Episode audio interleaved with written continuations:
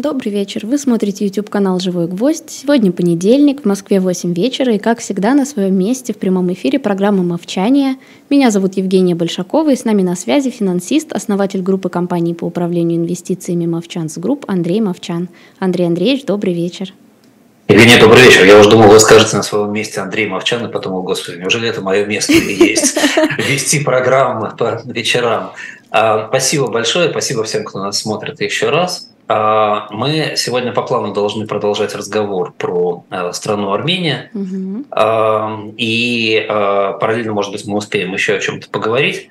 Я, честно говоря, перед тем, как этот разговор продолжать, хотел небольшое лирическое отступление сделать по итогам предыдущей передачи. Сложное лирическое отступление. Потому что прошлый разговор вызвал очень много разных комментариев разных дискуссий как оказалось, и очень много людей приняло его близко к сердцу. А, и я получил эм, огромное количество разных эм, писем с благодарностью за рассказ и, и за позицию в том числе, и не меньшее количество писем с э, очень жесткой критикой и э, даже, э, ну, скажем так, даже от людей очень расстроенных тем, что я и как говорю. А я в связи с этим хочу, во-первых, естественно, извиниться перед теми, кого я расстроил, не потому что я считаю себя неправым, а потому что я не люблю расстраивать людей. Это не входит в мои планы, я никогда не входил. А, и, во-вторых, немножко поговорить о том, как вообще устроено то, что я делаю, и почему я это так делаю. Не только я, кстати говоря, а достаточно много людей, которые, на мой взгляд, э, всерьез занимаются историей экономики. А, я не пропагандист категорически. Ни с какой стороны, ни со стороны добра, ни со стороны зла. И мне кажется, это тоже важно понимать, что и та, и другая сторона имеет своих пропагандистов. А, я хорошо отношусь к пропагандистам со стороны добра, плохо со стороны зла, но я не пропагандист. И поэтому я, когда рассказываю про особенно экономические какие-то или политико-экономические аспекты, я не занимаю позиции в этот момент. Я могу позицию занимать потом э, на митинге или с э, бокалом виски с друзьями – или в какой-то политической дискуссии и так далее. Но никогда я рассказываю про историю экономики и про экономику стран. Здесь ситуация для меня абсолютно объективна. Здесь нет за и против, здесь нет хороших и плохих, здесь есть просто картина некоторая, которая имеет место быть. А, когда я говорю про вещи, даже самые тяжелые, неприятные вещи, я, я еврей, да, у меня есть э, семейный и исторический народный опыт самых тяжелых событий. Я знаю, что такое геноцид, я знаю, что такое Холокост. У меня родственники погибали и от репрессий в России, и от э, уничтожения фашистами во время Второй мировой войны. Я понимаю, что такое эмоциональная сторона этой сферы. Да? А, но при этом, когда мы говорим про геноцид э, с вами здесь, мы говорим про экономико-политическое понятие. Мы говорим про юридический статут, про юридическую структуру, которая может признаваться или не признаваться той или иной стороной. По этому поводу выпускаются определенные документы и так далее. Когда я сказал, что э, то, что происходило в Турции в 2015 году, армяне называют геноцидом, и геноцидом считает большинство стран мира, я формулировал абсолютную непредвзятую и не эмоциональную истину. Действительно, геноцидом эти события признали ровно 34 страны в мире. А многие страны не признали. Кстати, Великобритания, в которой я сейчас живу, не признала геноцидом эти события. Эти события не становятся от этого менее трагическими или более хорошими. Никак. Совершенно неважно в данном случае, кто и что признал. Мы знаем про гибель примерно полутора миллионов человек, в основном э, женщин, детей и мирных людей. Хорошего здесь нет ничего от того, как назвал парламент той, или иной страны, ничего не меняется. А вот экономическая ситуация меняется, потому что как только что-то признано геноцидом, можно на, юридической, на юридическом основании требовать компенсации. И в частности поэтому Турция не признает это геноцидом никогда и не будет признавать, потому что Турция будет, возможно, потом за это платить, она платить не хочет. И это не ситуация с Второй мировой войной, когда побежденная Германия должна была признать все, что угодно. Я, Женя, я не хотел вас так расстраивать. Прошу прощения. И точно не я вас заразил, потому что мы не виделись. Вот. А, и, и в этом смысле, да, там обвинять меня в том, что я недостаточно, недостаточно громко назвал геноцид геноцидом, а, мне кажется, совершенно бессмысленное занятие. Это не я должен называть, это юридические органы разных стран должны делать. Я могу сказать про количество жертв, я могу рассказать эту историю, да, но юридические ярлыки – это не моя сфера в принципе. Я просто очень точно характеризовал, как это определяется сейчас в мире. Вот. И мне кажется, это важно да, понимать. И если мы дальше с вами будем продолжать разговаривать про экономику, историю экономики, про там, причину удачи или неудачи стран, что мы делаем с вами постоянно, да, перемежая это с новостями экономическими, то мы будем это делать ровно таким же холодным образом. Да? И, а иначе у нас ничего не получится. Иначе мы с вами впадем в политинформацию и э, никакой информации друг другу не сообщим. Я, я не смогу вам ничего нормально рассказать, я смогу продекламировать, попытаться вас в чем-то убедить, привлечь вас к хорошему против плохого, в моем понимании этого слова, да, но точно не дать вам информацию. Вот. Второй важный момент, который, мне кажется, тоже надо проговорить, это то, что все-таки ну, история это не э, большая книга, в которой на каждой строчке записаны маленькие события. Я знаю, что советская и российская э, историческая школа, особенно образовательная, действительно была устроена как большая энциклопедия. Надо было выучить много дат, много слов. Э, я помню, что мы сдавали на экзаменах в школе какое-то гигантское количество, по-моему, тысячи каких-то исторических дат, но никому, например, не пришло в голову нам объяснить, что во время Куликовской битвы русские войска бились не против татаро-монгольского ига, а за татаро-монгольское иго, да, за Золотую Орду, а не против нее. Вот. И такие мелочи упускались. А вот дату Куликовской битвы мы знали точно. Вот я сейчас не помню уже эту дату точно. А, и на самом деле потом, как оказалось, эта дата вообще никому точно неизвестна, так же, как место этой Куликовской битвы. Но, а, но почему она была? Да, кто там сражался и зачем? Нас в школе не учили вообще, и я узнал это значительно позже. То же самое касается того, что я рассказываю. Я э, очень часто опускаю, а иногда и не знаю, как любой нормальный человек, многих мелких деталей. А, и когда мы, например, говорили о том, что ну, после 828 года территория Армении перешла к Российской империи, а, э, да, действительно, это не абсолютно точная истина, потому что еще в 1813 году был промежуточный мирный договор, который Персия никогда не признавала договором, считала перемирием, по которому часть Армении уже отходила к Российской империи. Но в контексте того, о чем мы с вами говорим, разве это важно? Да, это совершенно не важно. Да? Важен, важен факт. Начало XIX века э, территория Армении переходит к Российской империи, начинается обратное переселение армян из Персии. Тоже вопрос, да, очень многие мне говорили, вот смотрите, да, армяне в основном переселялись в Армению. Да, в основном переселялись в Армению. На самом деле в Карабах тоже переселялись. Некоторые источники говорят о том, что не переселялись, некоторые говорят, что переселялись. Это еще одна проблема. Да? И существует в э, исторической науке существует некоторый набор э, соглашений, да, в, основу, основу которых составляет, собственно, история. Да? То есть вы не можете без этих соглашений изучать историю нормально. И одно из соглашений гласит, вам надо принимать некоторую версию. Вы не можете одновременно использовать разные версии. Версия о том, что армяне расселялись в том числе в Карабах, подтверждена многими источниками. Ошибаются они или нет, я не знаю и смелюсь полагать, что вы тоже не знаете. Да, и в этом смысле спорить и говорить, а вот у меня здесь написано, особенно когда люди говорят, а вот в Википедии написано. Но в Википедии вообще очень много чего написано. Да, Википедия – это плохой источник. Она очень удобный справочник, если вам нужно на бегу посмотреть, но дальше это надо верифицировать, конечно, все, потому что там очень много написано вещей, которые действительности не соответствуют. Вот. И еще раз в завершении вот этого вступления да, я хочу сказать, что я точно не хочу никого обидеть. Я точно не хочу занимать ничьи позиции в процессе этой передачи. Хотите знать мою позицию, приходите на митинг или на встречу со мной. Я ее расскажу с удовольствием, но не здесь. А, и я пытаюсь придерживаться всех тех фактов, которые достаточно верифицированы и которые важны для того, о чем мы говорим. А мы с вами говорим о модели экономического развития о том, как жизнь влияет на экономику, а экономика на жизнь. Поэтому какие-то вещи вы наверняка можете уточнить и сказать, что вот было там чуть по-другому или э, какие-то элементы мной пропущены, это правда, да, и так будет всегда в любом моем рассказе. Но я буду стараться сделать так, чтобы это были только те элементы, которые не влияют на наши с вами выводы в конечном итоге. А история нам нужна не просто как развлечение, она нужна для того, чтобы двигаться вперед, для того, чтобы выводы делать.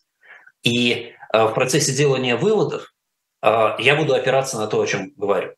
Да, если я этого не говорю, то по какой-то причине мне это не нужно, чтобы выводы сделать.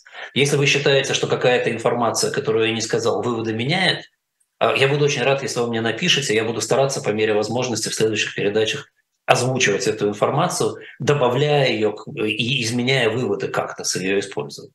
Здесь, мне кажется, вот в таком интерактивном режиме нам будет очень полезно общаться.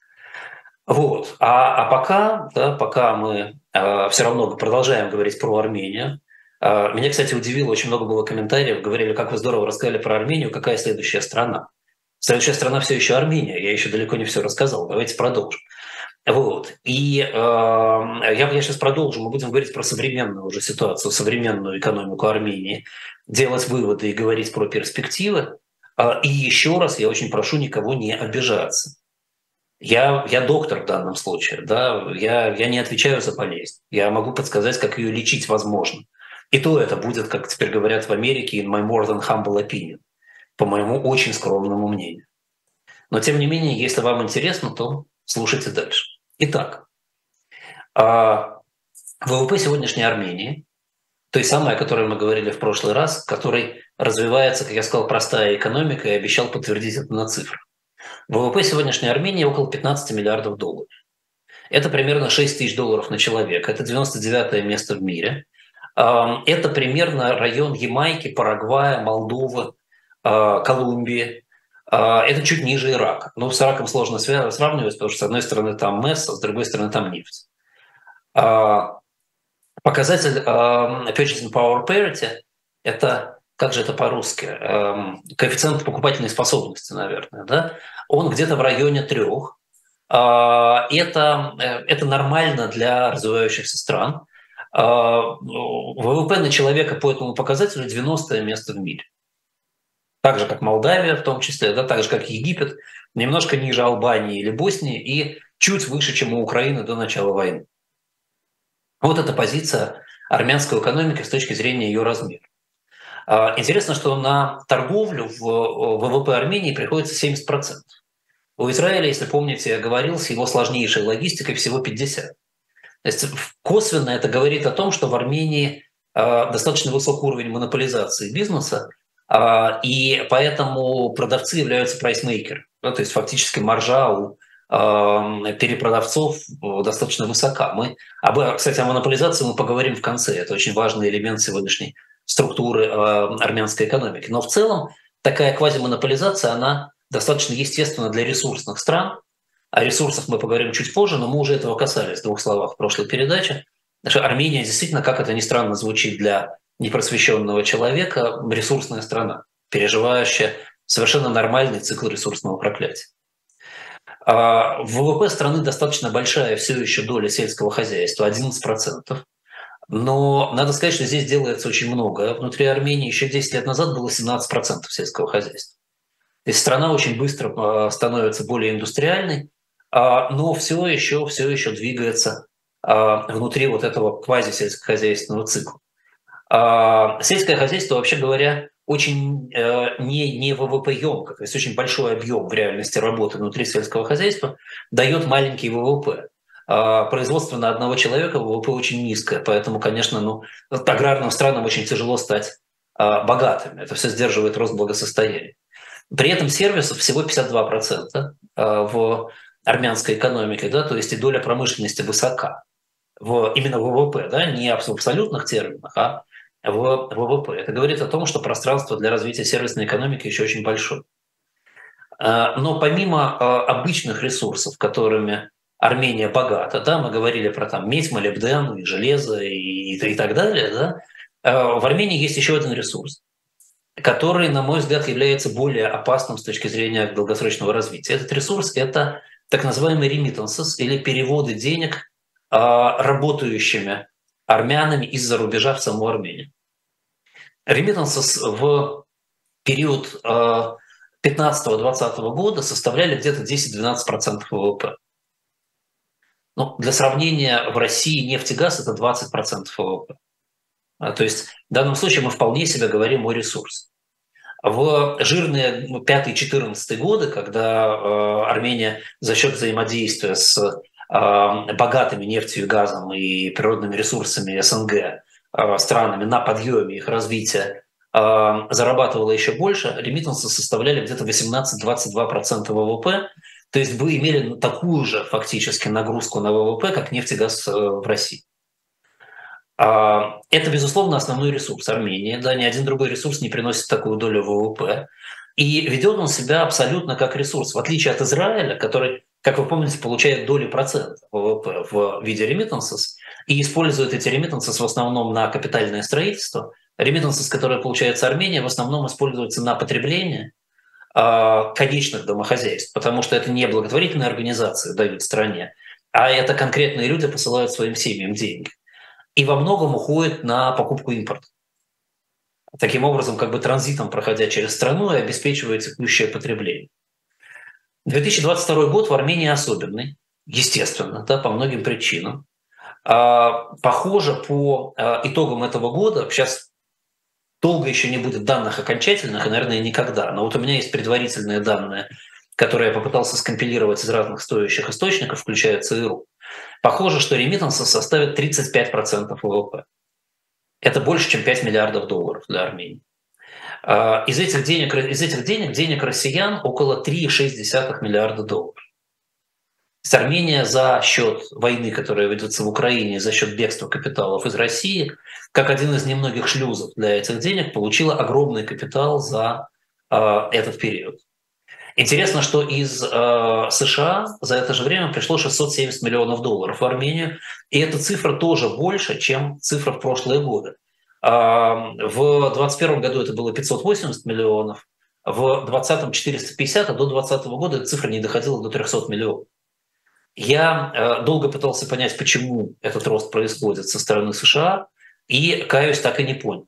Я могу предполагать, что это связано с достаточно бурным ростом рынков в предыдущих периодах и с богатыми армянами, которые зарабатывали на росте американского рынка, которые живут в Америке и которые больше денег переводили в Армению, но у меня нет доказательства этому факту. Здесь, если у кого-то из наших слушателей есть более точная информация, пожалуйста, нам напишите в комментариях, я это озвучу в следующий раз.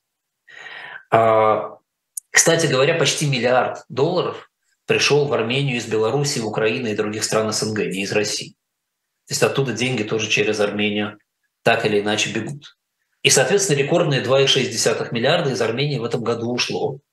И, из них примерно 1,2 миллиарда – это превышение над предыдущими годами. То есть это явно просто транзитные деньги, которые прошли через Армению и где-то растворились на просторах Запада.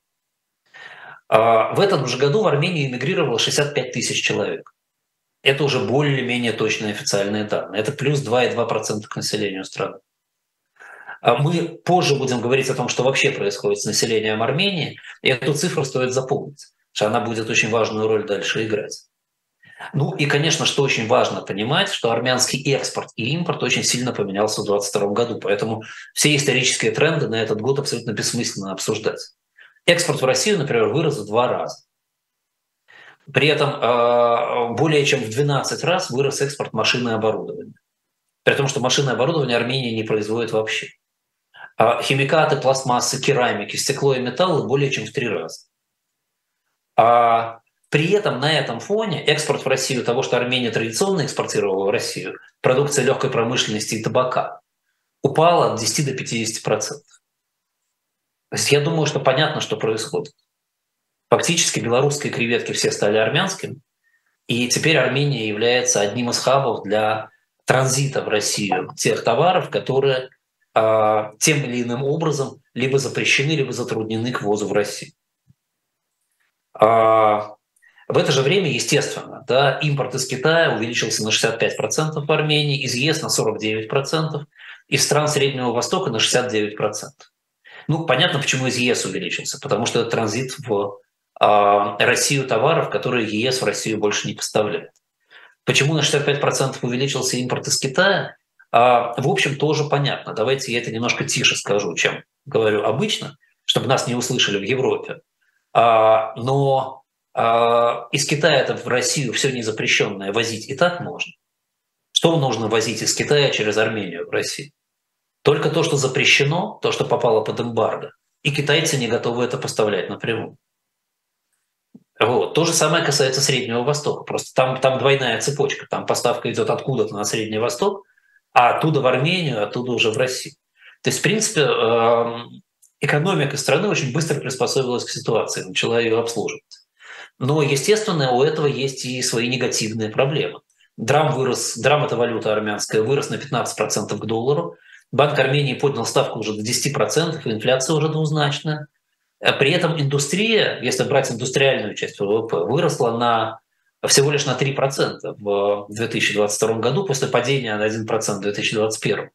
А сельское хозяйство выросло на 3,2, а падало на 1,8 в 2021 году. То есть, в общем, рост очень скромный на фоне роста ВВП на 11%.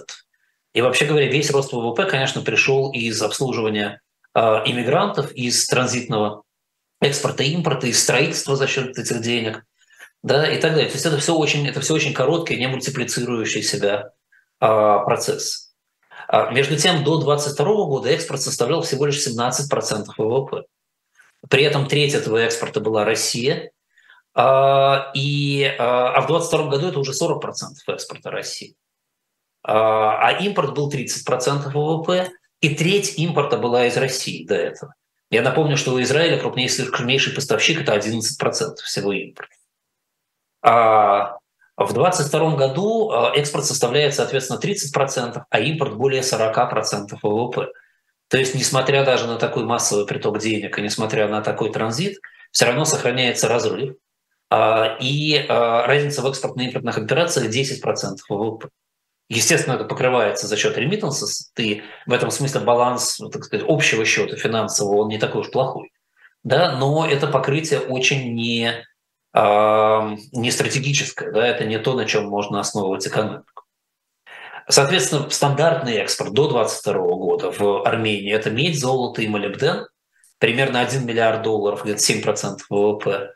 Сигареты и алкоголь – это вторая часть экспорта по величине полмиллиарда.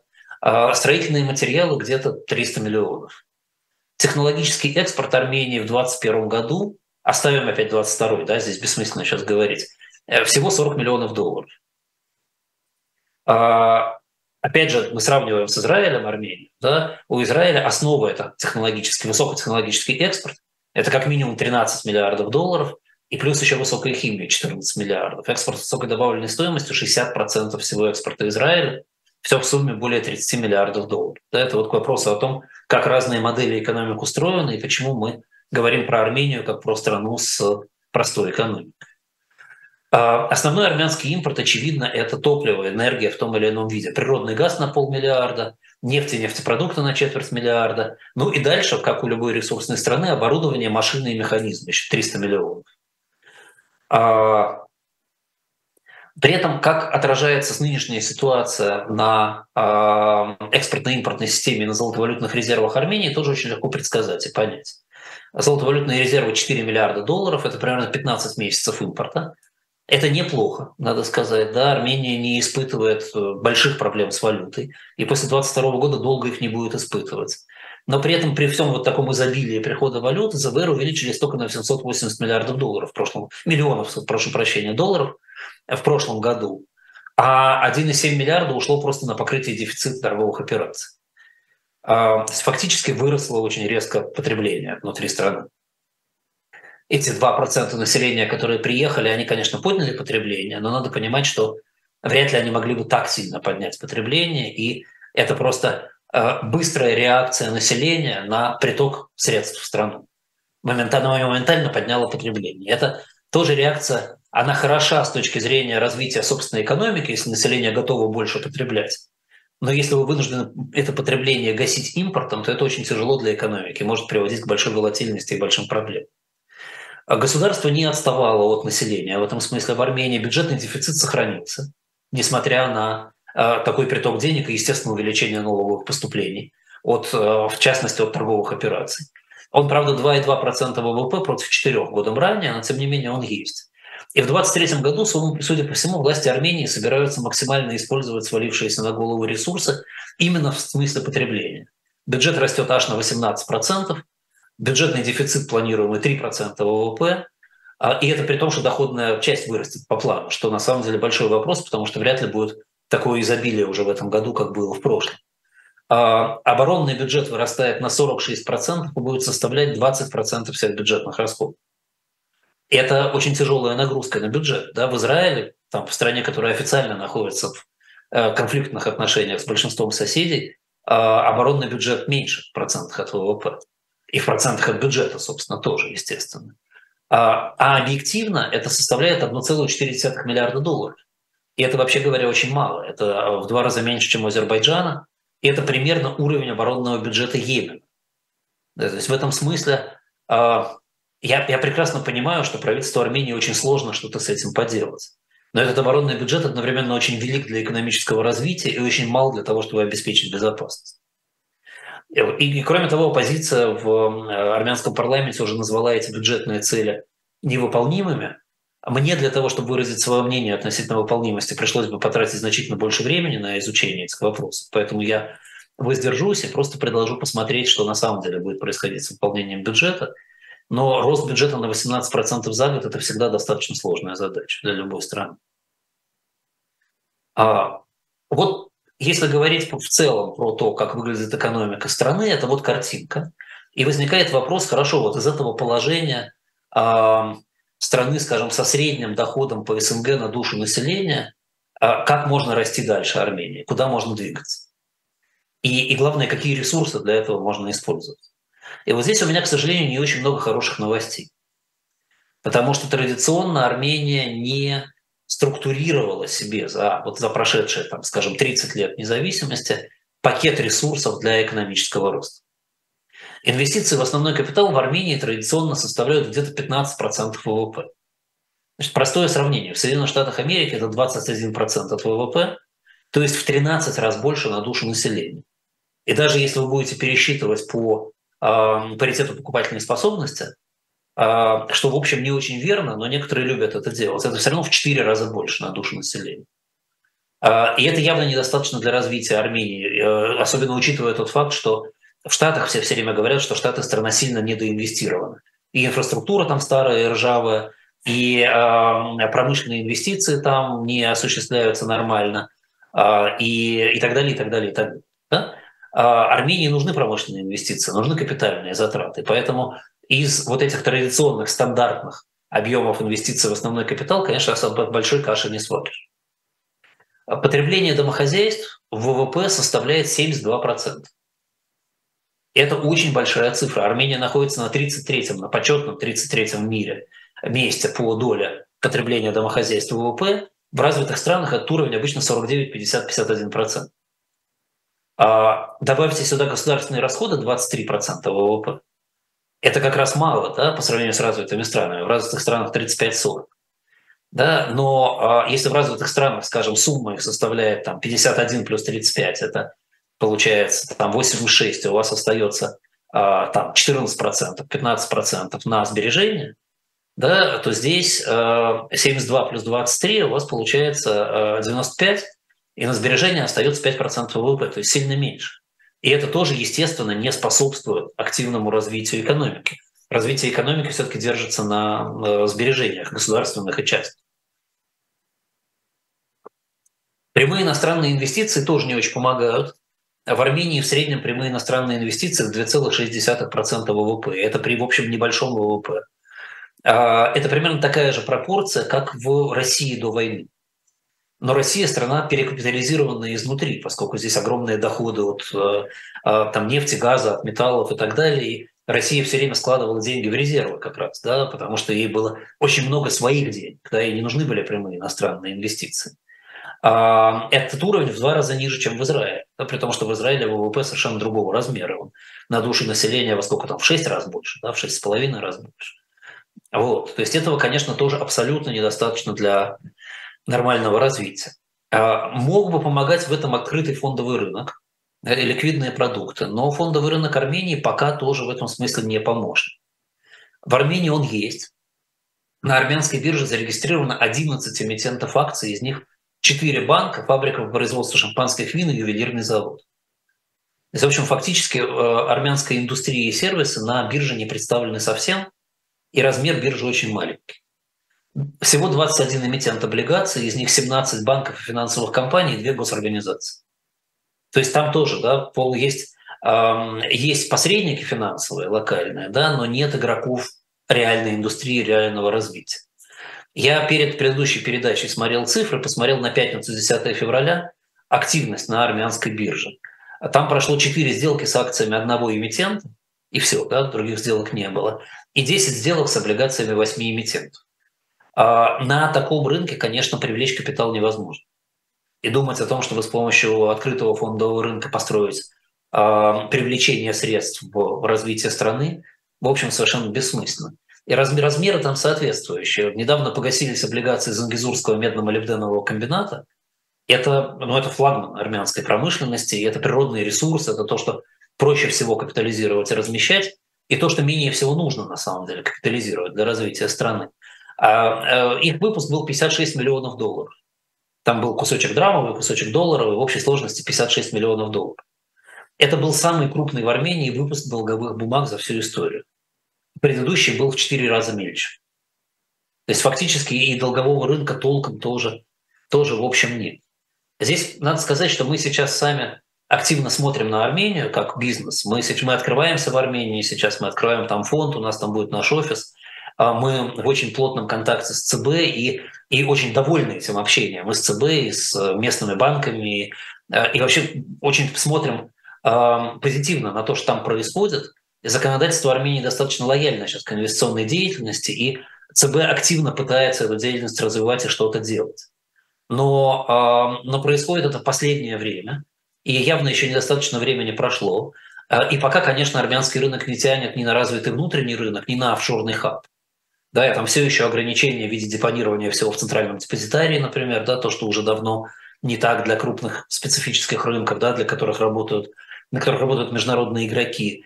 А, и необходимо, чтобы все документы были оформлены на армянском языке, не, в общем, не способствует привлечению игроков туда.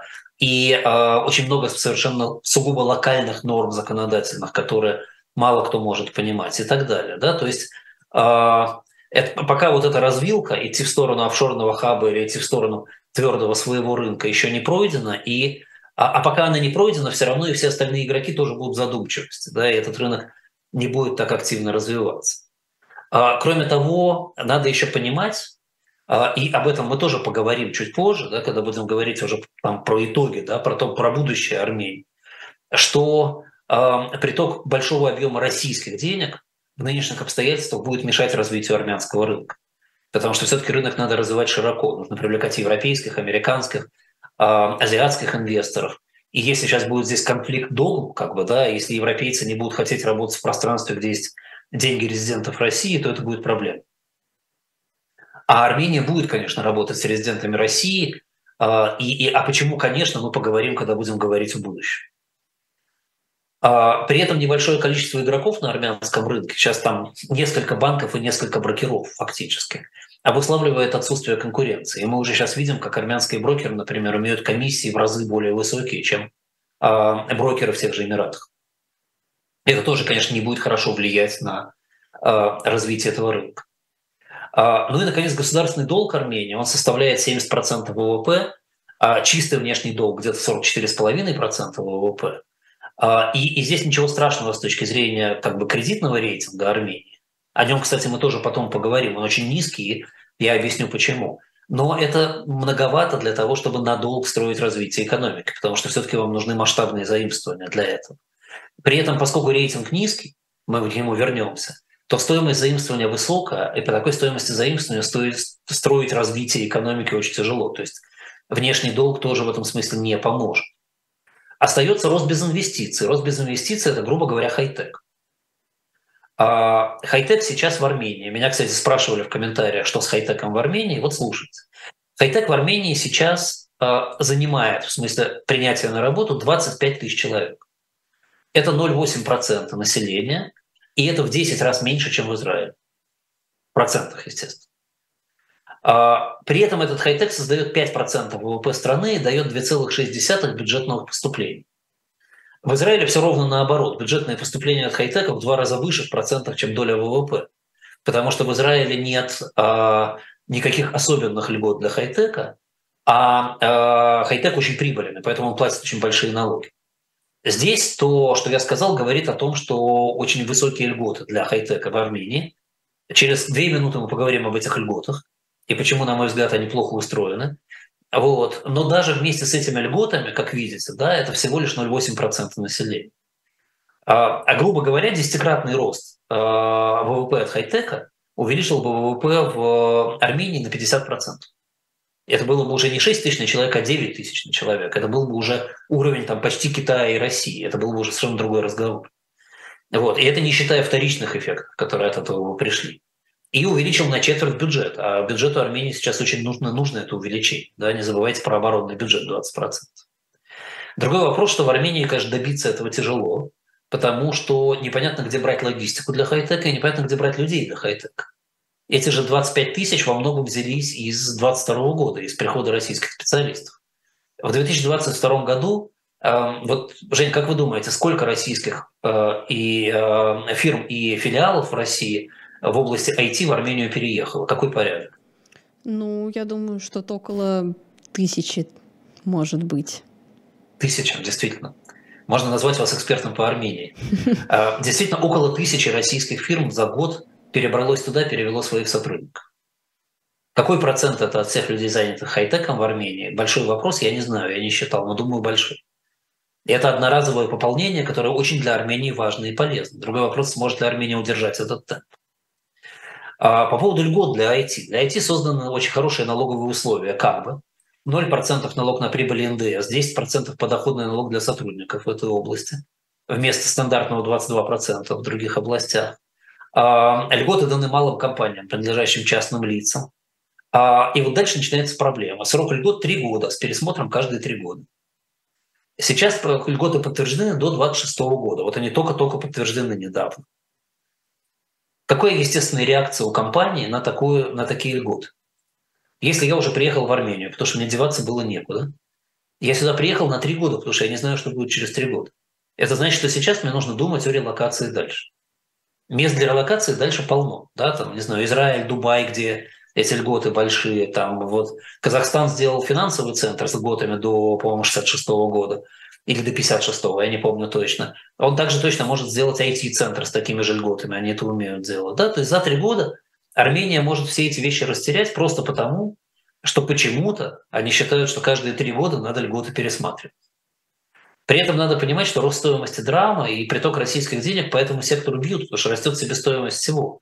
Растет себестоимость аренды, растет себестоимость оборудования, растет себестоимость жилья, растет себестоимость продуктов и, и растет, соответственно, себестоимость работников.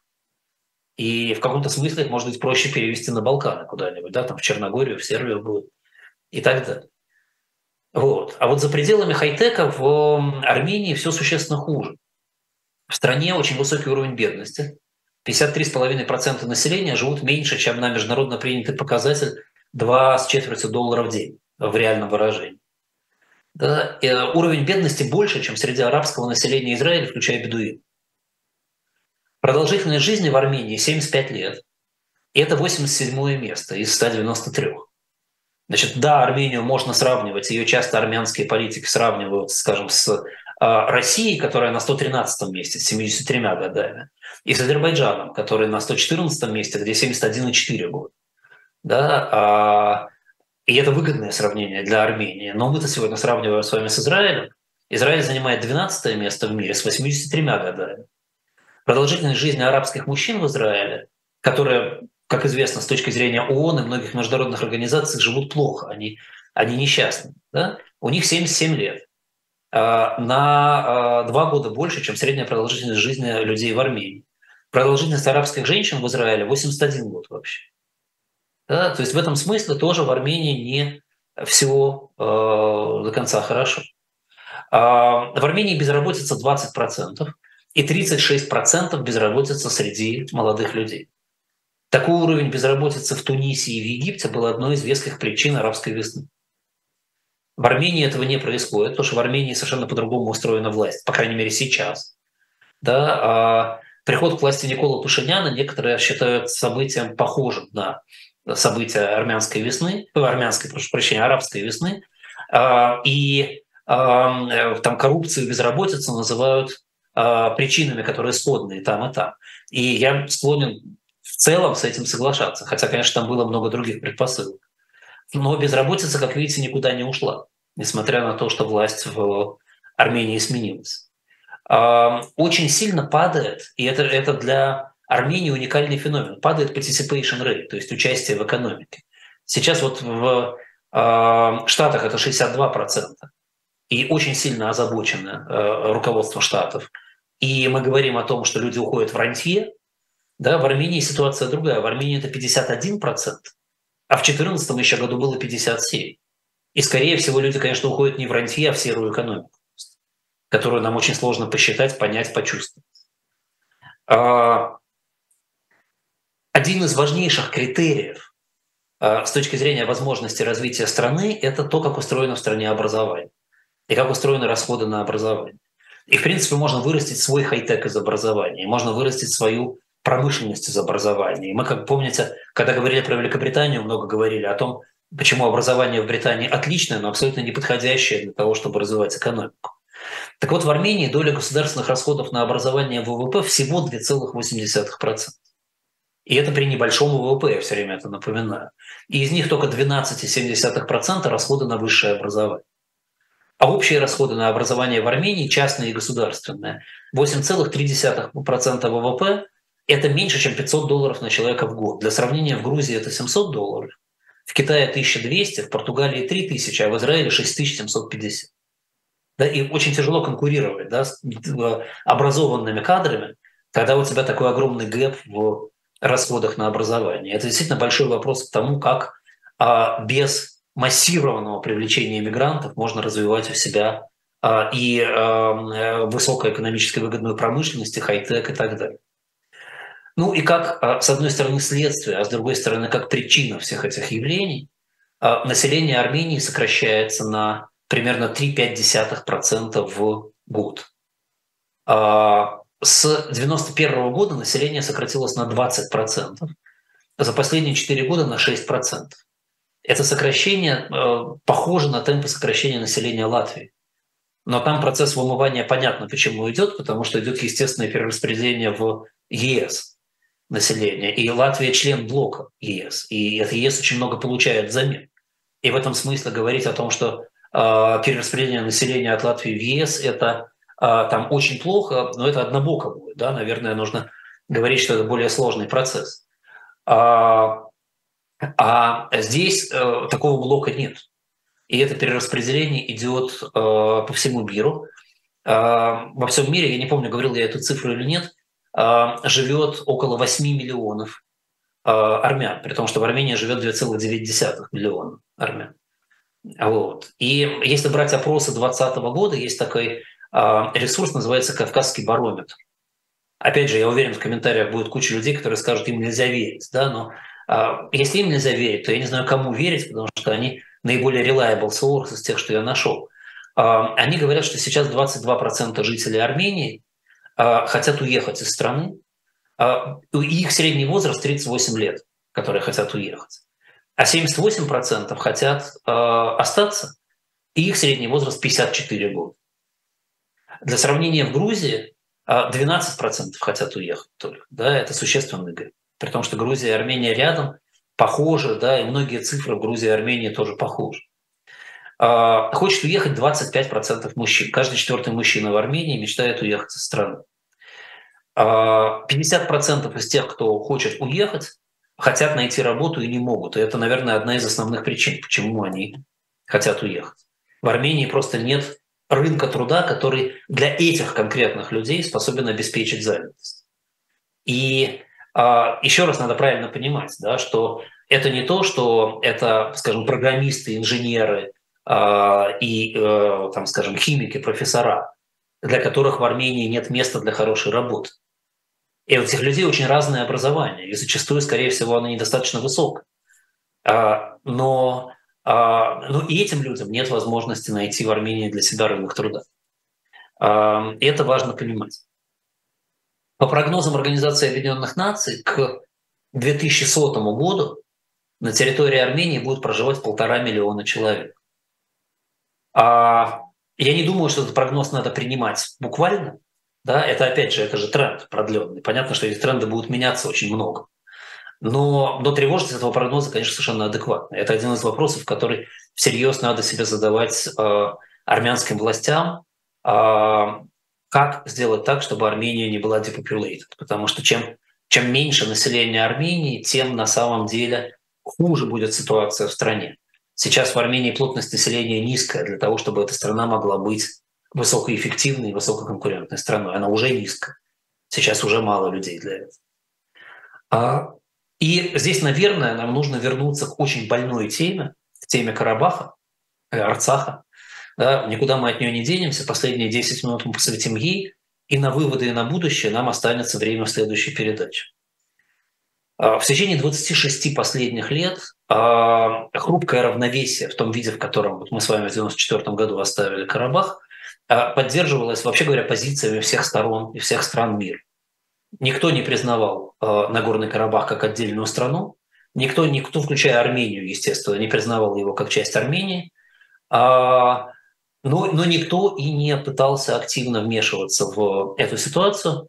Россия как бы выступала гарантом безопасности Армении и как бы гарантировала безопасность э, независимых властей Нагорного Карабаха, Арцаха, э, но параллельно не имела никакой позиции официальной по Нагорному Карабаху.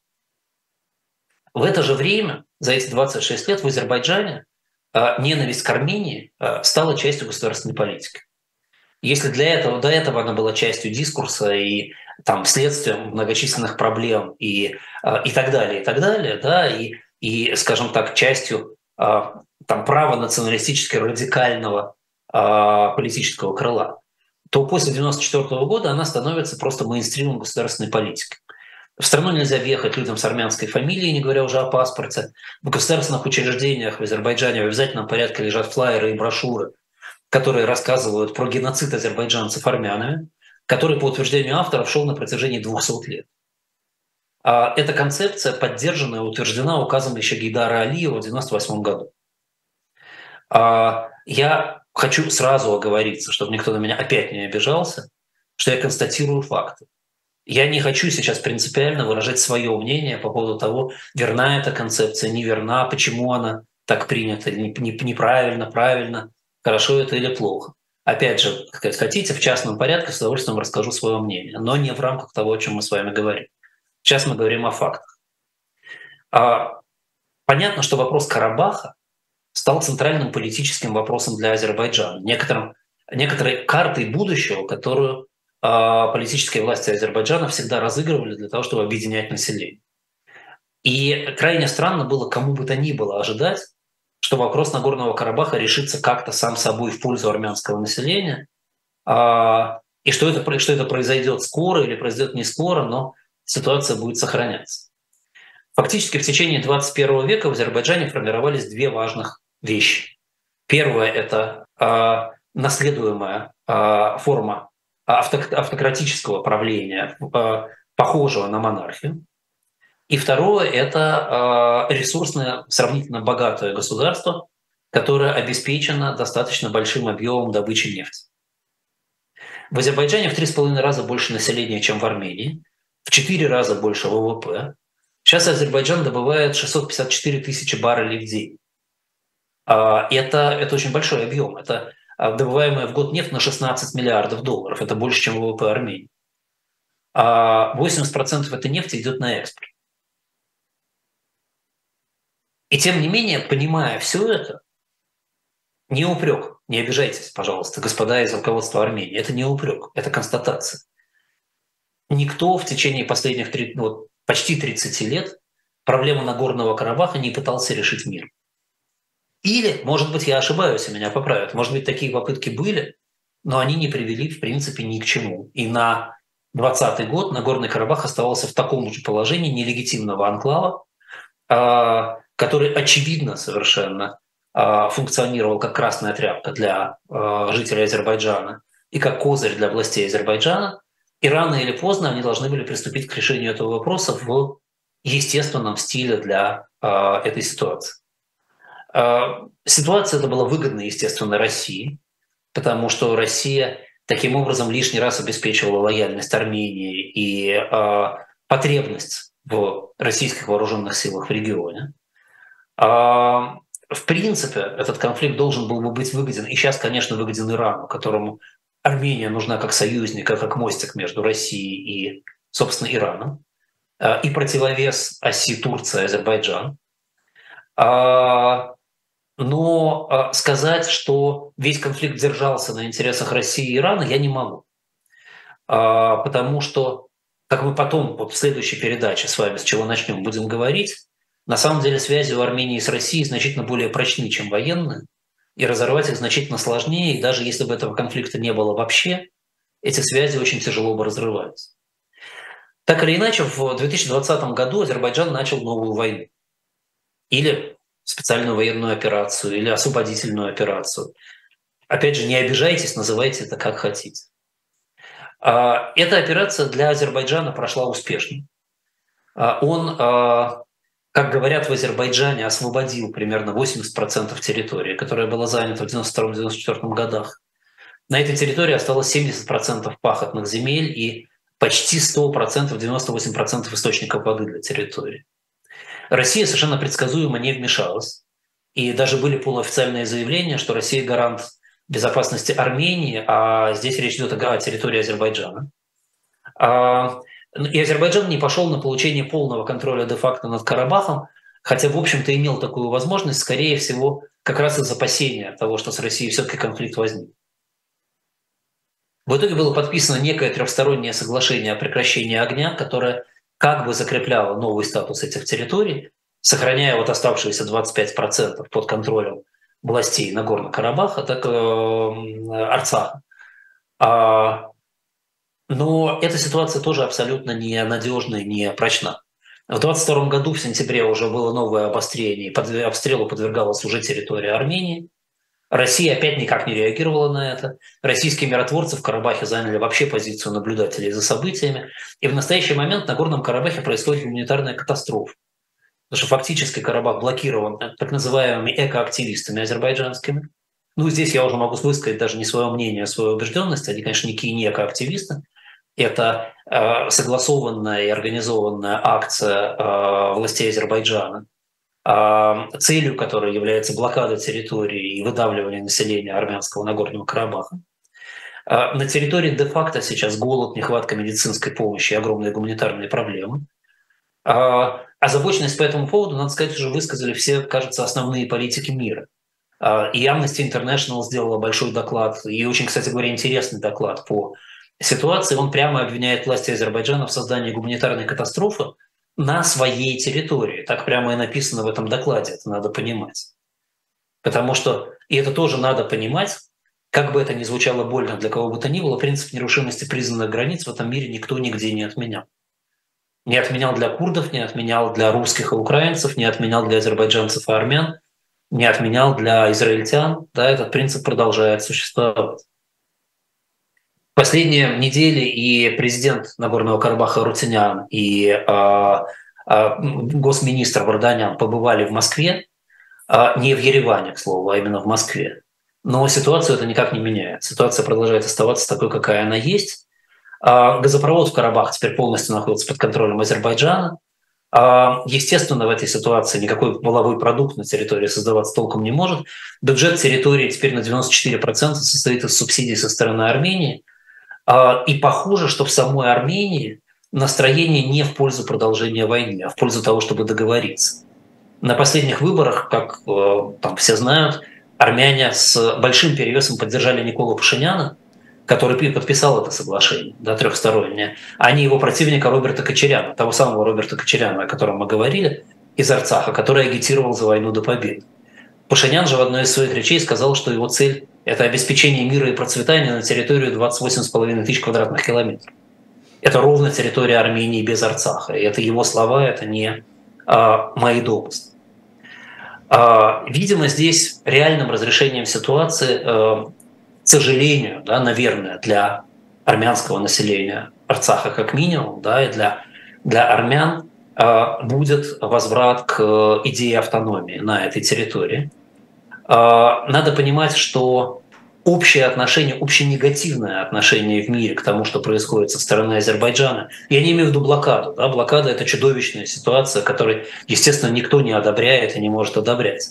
Но в целом к борьбе за возврат Нагорного Карабаха общее негативное отношение держится не на самой ситуации, а на красных флажках в виде фактически наследной монархии, да, и автократии, в виде нарушения прав человека а, там, и так далее. Да, но а, в территориальной целостности никто а, из крупных политических сил не сомневается, и никто не будет а, менять свою позицию в а, ближайшем будущем. Это некоторая объективная реальность, как бы вы ни хотели или не хотели, чтобы она была другая, и эта объективная реальность будет влиять на экономику и развитие Армении в ближайшие годы. А время наше с вами подходит к концу, и мы, к сожалению, сегодня должны закончить. И выводы, и разбор, почему Армения не Израиль, и как Армении быть дальше, а мы оставим на через неделю. Я очень надеюсь, что вы останетесь с нами и будете слушать нашу передачу и дальше. А дальше, закончив быстро с Арменией, мы с вами поговорим в следующий раз о изменениях в ситуации с инфляцией и о том, что происходит на рынках международных сейчас и почему там очень интересные процессы начинаются. И э, я попрошу Женю на следующий раз провести опрос в эфире на тему о том, какие страны вы хотите, э, о каких странах вы хотите поговорить про экономику в следующих передачах. Мы сделаем рейтинг и точно в соответствии с этим рейтингом пойдем разбираться с этими странами в наших дальнейших эфирах. Спасибо вам огромное за внимание. Не обижайтесь, пожалуйста, если кого случайно опять обидел. А, и оставайтесь с нами. Спасибо, Андрей Андреевич. Андрей Мовчан, финансист, основатель группы компании по управлению инвестициями Movchan's Group. А, обязательно подписывайтесь на YouTube-канал «Живой гвоздь», чтобы не пропустить и опрос по рейтингу стран, и завершение Армении, и много-много других интересных тем, которые обязательно еще будут в наших следующих передачах. Меня зовут Евгения Большакова. Всем спасибо. До следующего понедельника. Спасибо и до свидания.